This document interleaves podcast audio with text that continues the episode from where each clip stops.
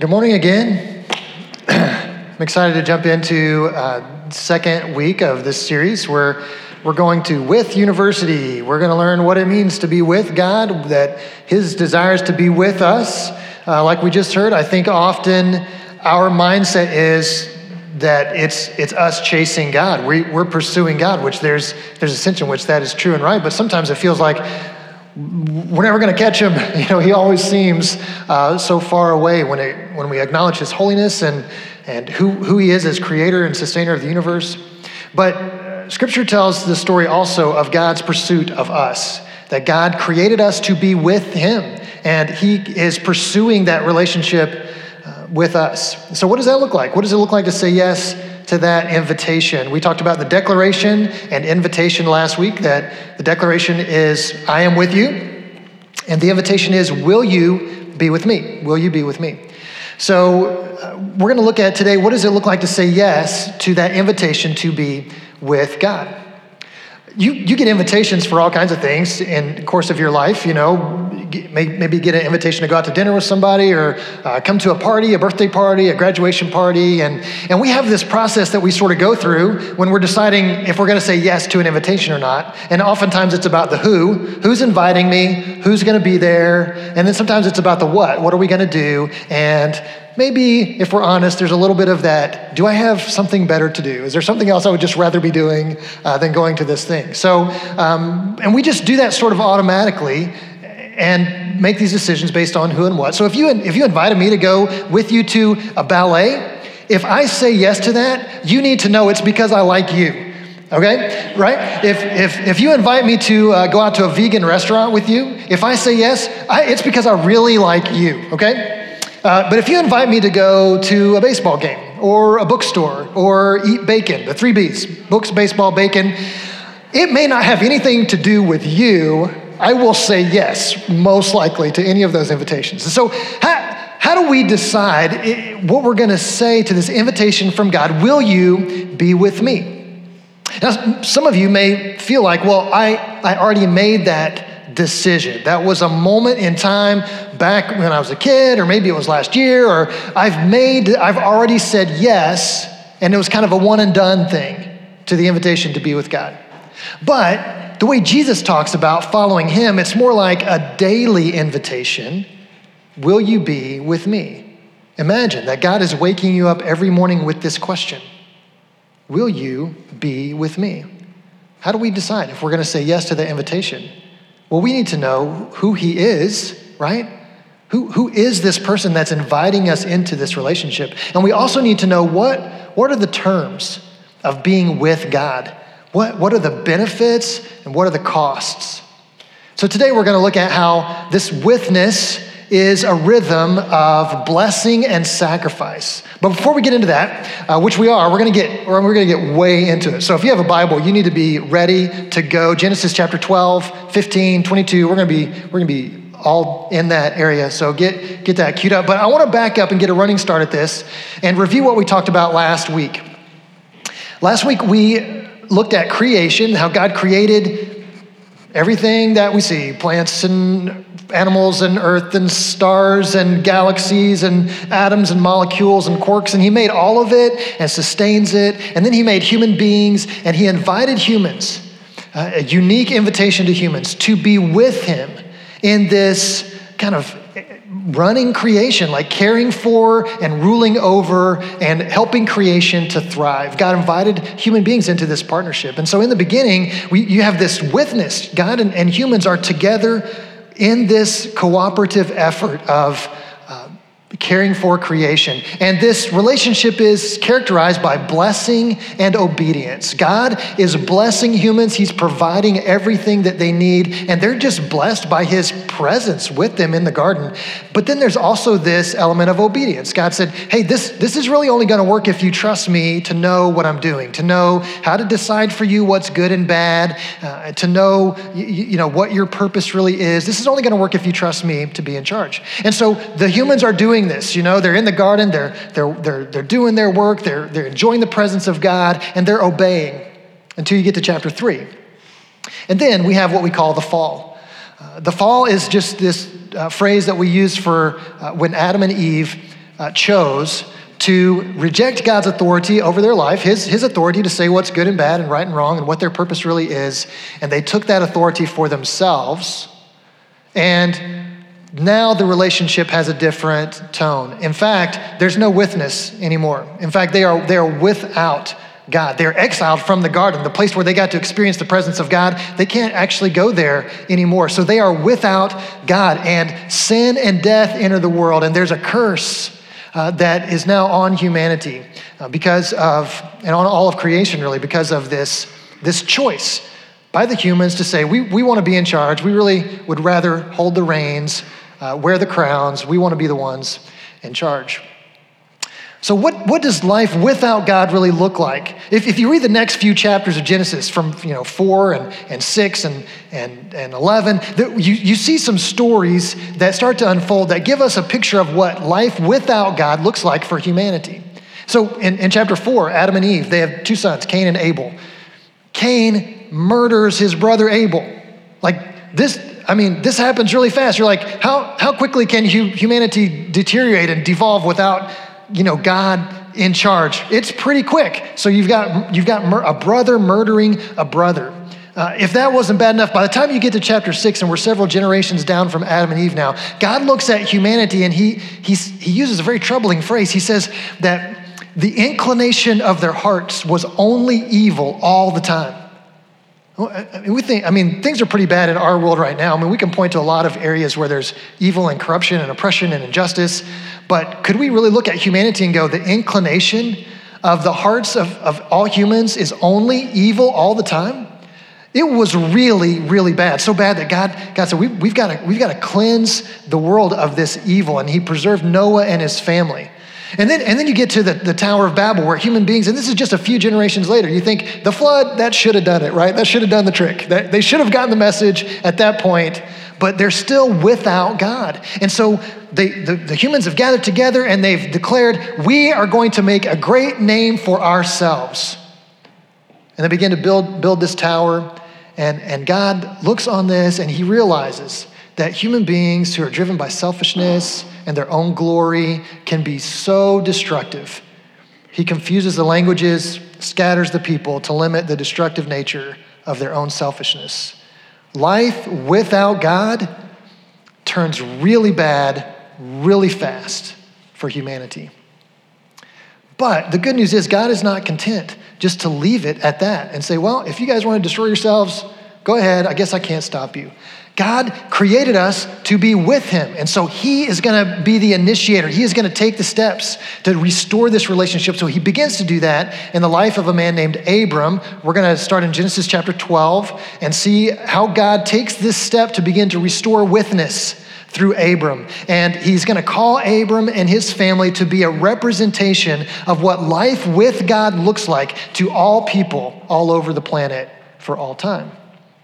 And we're going to see this rhythm of blessing and sacrifice in the life of Abraham. So um, watch for that as we begin to read in Genesis chapter 12. You ready? No? Let's do it anyway. All right. You're here. If you left now, it'd be awkward. So here we go. Uh, Genesis 12, 1 through 3. Now the Lord said to Abram, Go from your country and your kindred and your father's house to the land that I will show you, and I will make of you a great nation. I will bless you, and I will make your name great. You see how that's the opposite of what the people were doing at the Tower of Babel? They were saying, We are going to make a great name for ourselves. And now God is saying, No, I will make your name great. I'm not opposed to you having a great name, but it's got to be for my purposes why? Why will he make Abram's name great? So that you will be a blessing. I will bless those who bless you, and him who dishonors you I will curse, and in you all the families of the earth shall be blessed. So we see the blessing. God is going to bless Abraham. And in fact, through Abraham and his descendants, God is going to bless the entire planet. How's he going to do that? It's a little foreshadowing there. All points to Jesus. I'll let you figure that out. But where's the sacrifice? So the sacrifice comes in the very first uh, verse here, where God tells Abram he's got to move away from everything and everyone that he knows. Have you ever had to do that? Have you ever had to pack up all your stuff and move away from everything and everyone that you know? And go, go to a far land. It's, it's hard, it's painful. It, it hurts, it costs something. So Abram is called to this sacrifice and he's invited into this limited withness. There's going to be withness, but it's going to be limited because there's still sin. As long as there's sin, we can't fully be with God, but God is going to make a way for some kind of limited withness. Let's move on to Genesis chapter 15. So, part of this promise that God makes is that uh, Abram's going to have uh, descendants and God is going to bless the world through them. At this point, he's 75 years old, his wife is 65, and they have no kids. So there are some questions surfacing pretty quickly. How is this going to happen? And Abram is going to bring those up in chapter 15. Uh, verse 1 After these things, the word of the Lord came to Abram in a vision Fear not, Abram, I am your shield. Your reward shall be very great. But Abram said, O Lord God, what will you give me? For I continue childless, and the heir of my house is Eliezer of Damascus. And Abram said, Behold, you have given me no offspring, and a member of my household will be my heir. And behold, the word of the Lord came to him this man shall not be your heir, your very own son shall be your heir. And he brought him outside and said, Look toward heaven and number the stars, if you are able to number them. Then he said to them, So shall your offspring be. And he believed the Lord, and he counted it to him as righteousness. So Abram comes to God and he says, all right, we, we still have a problem. And it's been a few years since you made this promise, and I still don't have any kids. So, what's happening here? And God says, I, I am going to be faithful. I'm going to keep my promise. In fact, in fact, look at, look at the, the sky. If you could count all those stars, that's how many, that's how many kids you're going to have, your descendants you're going to have. And uh, we know God fulfilled his promise because Father Abraham had many sons, and many, many sons had Father Abraham, right? It's true. Straight, straight out of the Bible. So, um, one day we should do the, nah. If you don't know what I'm talking about, just count yourself fortunate. All right. Um, so God reaffirms this promise, uh, and this, this blessing is going to happen. It's, it's coming. And um, this blessing is going to begin to change Abram. He, he's going to really become a different and a distinct person. And this is really why God God has set him apart. It wasn't because there was something really special about him. It was God had chosen him to reflect what it was going to look like to be in a relationship with God to everyone around him. And that's exactly what we see happen. Abram, he, he's kind of a nomad, so he, he wanders around all over this land, and he'll run into people from time to time who who recognize something unique in him. You see this in Genesis 21. He runs into this guy named Abimelech. Abimelech's sort of just this, this kind of ruler of this local uh, tribe. And when Abimelech meets Abraham, he goes, Oh, I, I know who you are. You're, you're one of Yahweh's guys. You're, you are, your God is with you, right? Why is it unique for, for Abimelech to say, Your God is with you? Because, I mean, th- there were a lot of you know, deities that were being worshiped, false gods that were being worshiped all over the place. And people had religion. They, there was a lot of religion everywhere. But there was something unique about Abram's relationship and his God. There was a withness that Abimelech could see. And he's like, it's, you're not just making sacrifices to an idol. Your God is with you.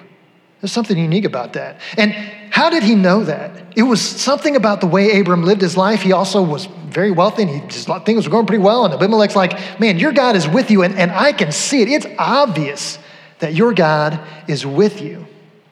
And shouldn't that be true? Shouldn't God's presence in our lives change us, make us distinct in some way, that people can see us and recognize God with us? Like, I don't know how you describe that, almost like salt and light or something. I, maybe we'll, we'll work on that later. But that's what God is doing. He is, he is changing Abram by his presence and by this blessing. But it's a rhythm, remember, of blessing and sacrifice. So the sacrifice part, we're gonna, it's going to kick up a notch here. Um, we're, we're going to be introduced to the, uh, the concept of altars. Altars. The, the word altar, uh, the, the root for that is, is related to the word for slaughter. It means slaughter. So an altar is a slaughter place. I know that's not very uh, you know, appealing, but it's, it's what I, I don't know what you want me to do. It's here. Uh, it's a slaughter place, and the first the first altar that we come across is in Genesis nine when Noah and his family uh, get off the ark finally, and they're kissing the ground, and so they build an altar and um, make a sacrifice to God. What they do is they they kill some animals and they they offer them on this altar, this slaughter place. And, and you start to get this picture that the altar is a place where something is happening between God and his people. That, that, that there's this, this presence of God there that's possible in, in a way at the altar that's not possible any other way. Why would that be? Because remember, we're still in a limited withness. We're in a limited withness because of sin. And what the altar does, in some way, the death of the animal that is offered on this slaughter place deals with sin in this moment at this place so that the human being can be with God. The altar, the sacrifice, sort of makes that possible in that moment. It deals with sin in that moment so the people can be with God. So you see altars start to pop up all over the place where people have these encounters with God and they build an altar and they make a sacrifice. It happens all over the Old Testament. And it's, it's sort of uh, serving a lot of different functions. And one of those is a way for the human beings to kind of go, all right, God, every, everything I have is yours. And this is a way for me to show. Here, here's the best of what I have as a reminder to me that everything I have is yours, which is kind of a reversal of what happens in the garden in Genesis 3, right? What, what's the sin? Adam and Eve take something that they're not supposed to take. And at the altar, the human beings are now giving something to acknowledge that God actually is the owner of, of everything. So there's, there's a little bit of reversal of Eden already happening here. And the presence of God shows up in a unique way. And human beings, through this rhythm of blessing and sacrifice, are enjoying this limited withness in their relationship to God under what we would call a covenant a covenant. When, in Genesis 12 and 15, when God makes this promise, it, it's, what we call a, a, covenant, which is a mutual promise. It's a, it's a two sided, two people saying, hey, if you, you do this, I'll do that. And, and I'll do this if you do that. And that's, that's the covenant promise that Abram is living under, and, and really his whole family. But um, the call is still that God gets to be the one in charge. The invitation, will you be with me, is still I, I, you, you have to trust me with every part of your life.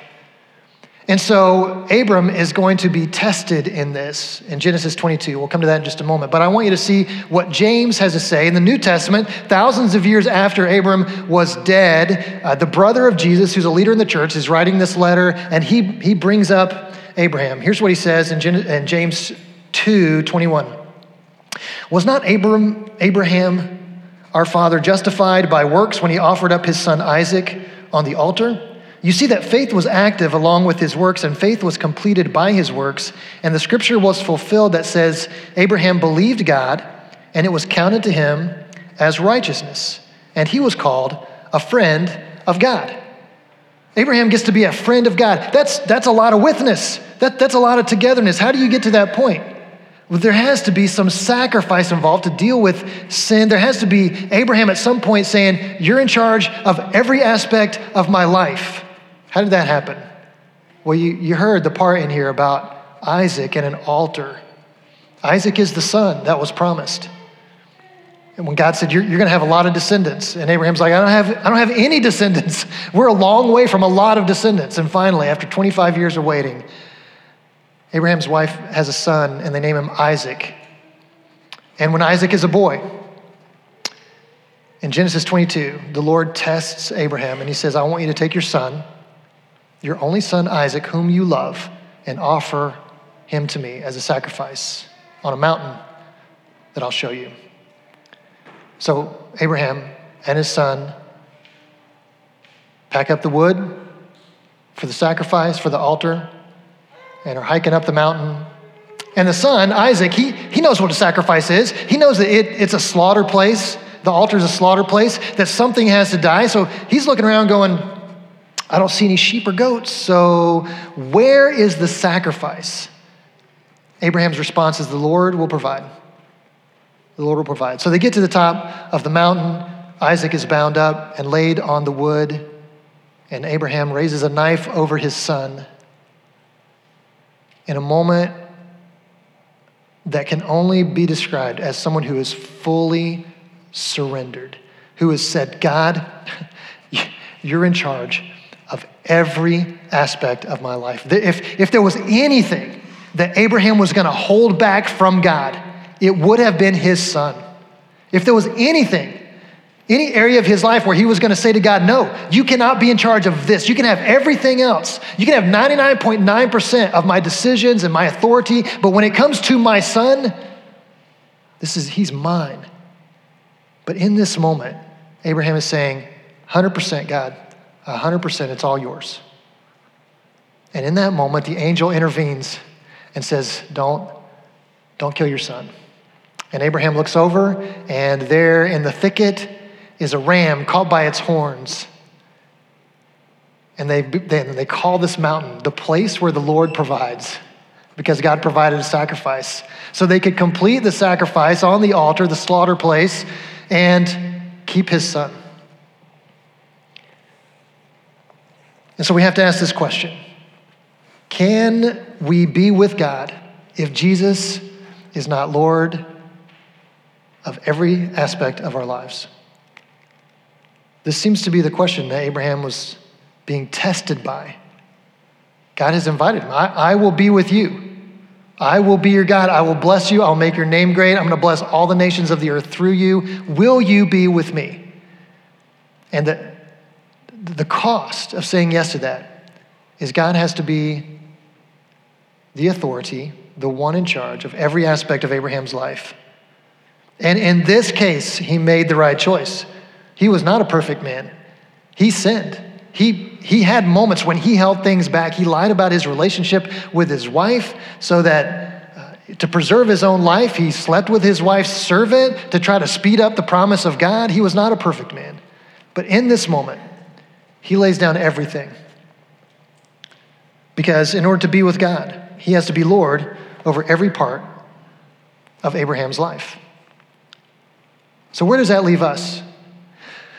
I think if, if we're wrestling with this, can I be with God if Jesus is not Lord over every part of my life?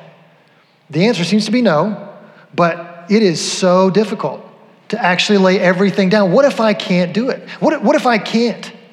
What if I'm unable, unable to, to lay everything down every single day? If the invitation is daily and, and, and, and to say yes to this invitation is a daily laying down of everything, what if I miss a day? What if I fail? What if I fall? Here's where I want to go back to Genesis 15 and see how I believe that God made a way.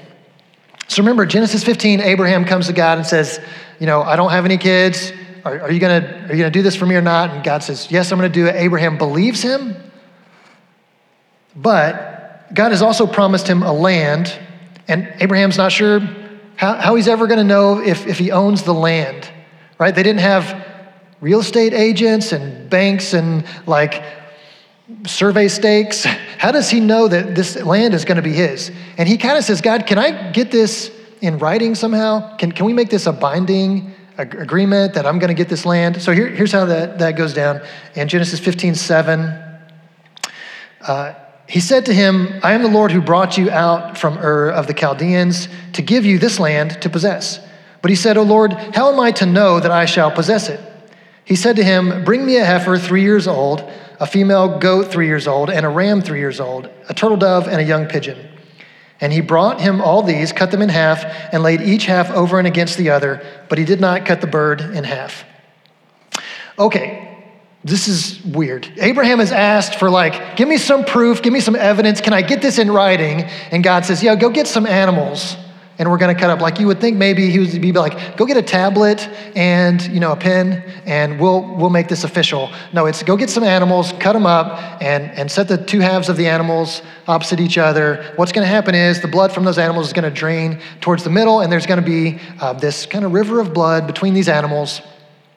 What is going on here? Well, there, there was an ancient Near Eastern uh, cultural practice of making covenant. In fact, the, the, the word that we just call covenant, the way that they would say that, they would say cut covenant. Instead of just saying, hey, I'm going to make a promise to you, they would say, hey, let's cut covenant.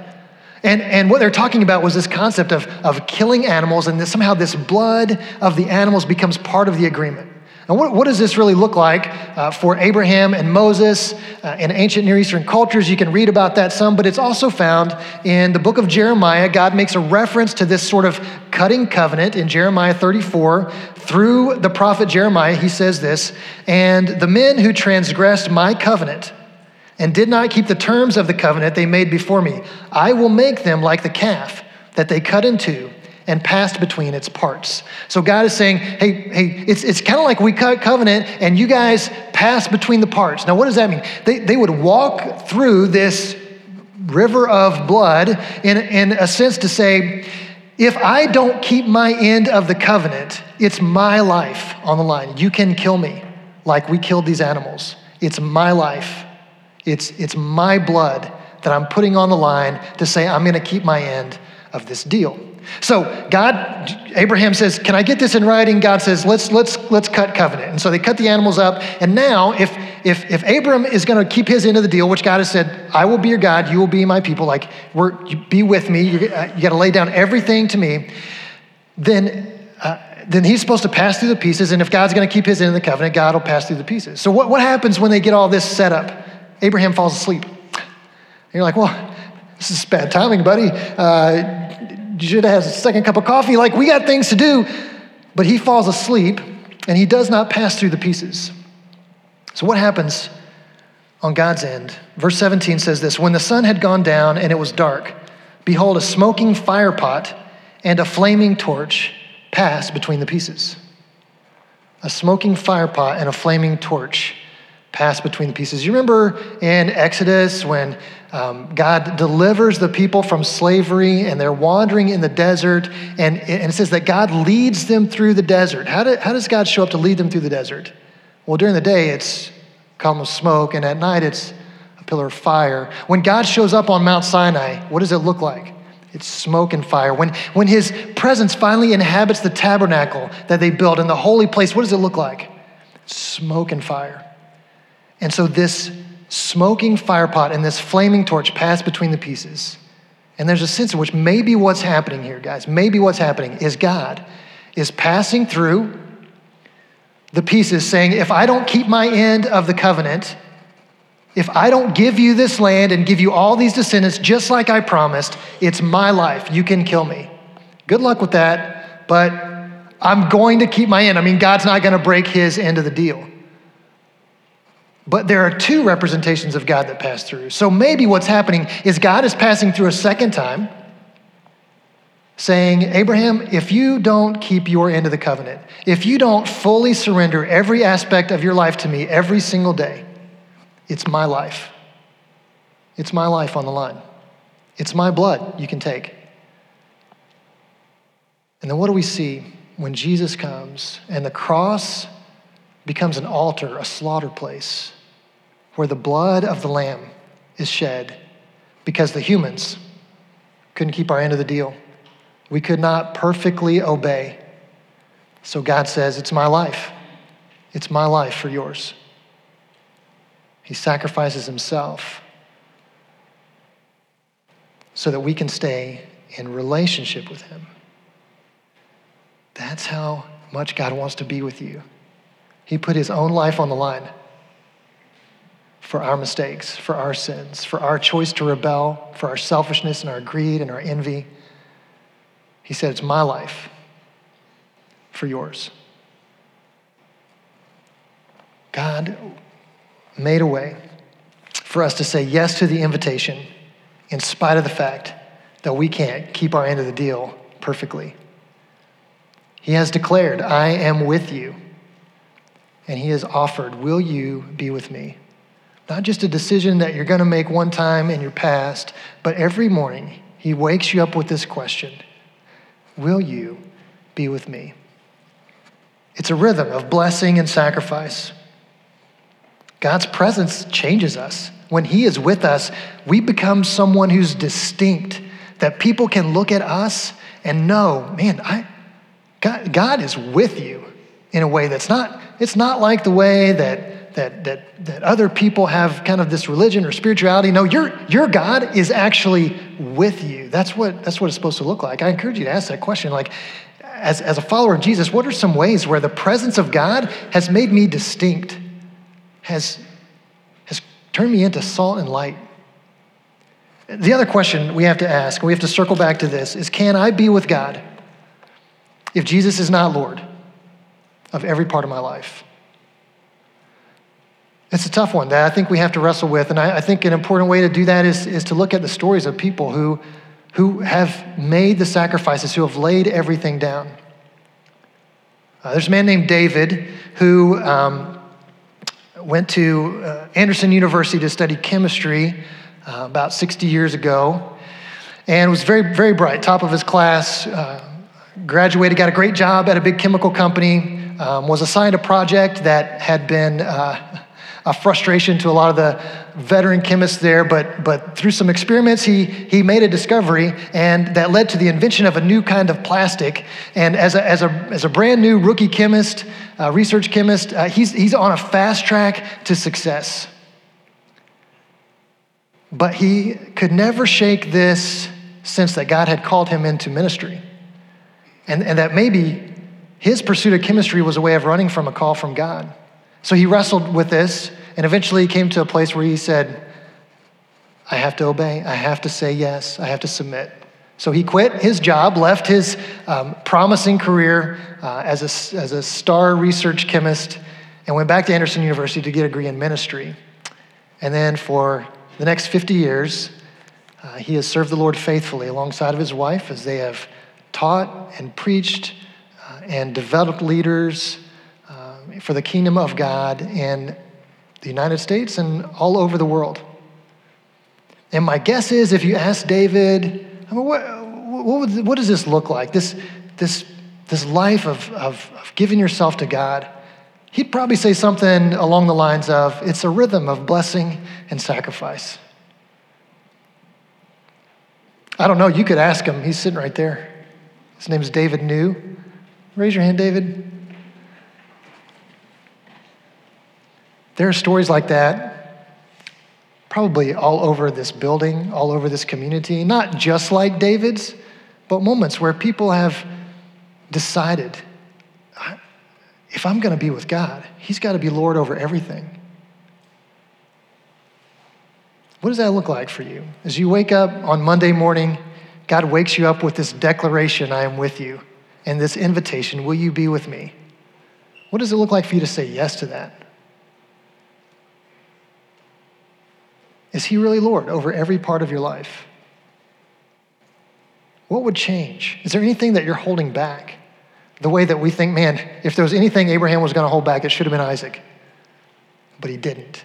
Is there anything you're holding back where you've kind of said, God, you 99.9% of my decisions and, and my authority and what I'm doing with my life you can have, but this one thing is mine? What is that? And is that keeping you from being with God in the way that you're created to be with God? I just kind of want to leave you with that question. Because here, here's, here's why it matters. We are called, we are under a, a new covenant with God, which God, God cut covenant with us through the sacrifice of Jesus on the cross. We are under this new covenant, and we are called, just like Abraham, to represent to the people around us what it looks like to be with God.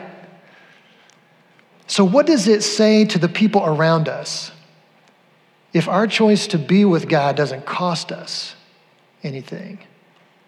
If we live like everyone else and yet claim that we're going to go to heaven someday, what, is, what kind of message does that send? Does that sound like the truth of the gospel? Does it look like the truth of the gospel in our lives? So, this is not just about you, it is about you and, and your own relationship with God, but it's also about this opportunity we have to run into people in the world around us and for them to go, I, I know people like you. You're, you're a Jesus person. I, I, don't know, I don't know what that really means or looks like, but he is with you somehow. I can see it. That's what we're called to be and do. That's what it means to be salt and light in a world that desperately needs some hope. I just want you to, to think through that, wrestle with that as we, as we close. I'm going to uh, invite you to stand. Go ahead and stand. We're going to pray. And um, as, as we pray and as we, as we kind of close out this song about, uh, about God's love for us, um, let's, let's look at both sides of this the blessing and, and count your blessings. Look at the ways in which God, with you, has made an impact in your life in, in such a positive way. And then I want you to, to ask some hard questions about the sacrifice. Is there anything that you're holding back? Can, can you really be with God if He's not Lord over every part? And let's just kind of bring those questions to God as we pray and sing together. Let's pray. Father, thank you. Thank you for Jesus and his sacrifice, that he stood in our place, that he covered our sin for all time. God, what an incredible gift. And we're grateful that we get to experience the blessing of being with you. I pray that you would move us to count our blessings, to understand all the ways that you have shown up in our lives that bring peace and joy and purpose. And I also pray that you would ask us to consider the sacrifice. What have you asked of us? And have we really submitted? Have we given you everything? Maybe lead us through, through your spirit. Convict us of what, what is something that we're holding on to, that we're holding back from you. And, and just gently walk us through and how we can let that go. And through all of this, Father, would you help us to be a people that represent to everyone around us what life with you really looks like? We pray all this in Jesus' name. Amen.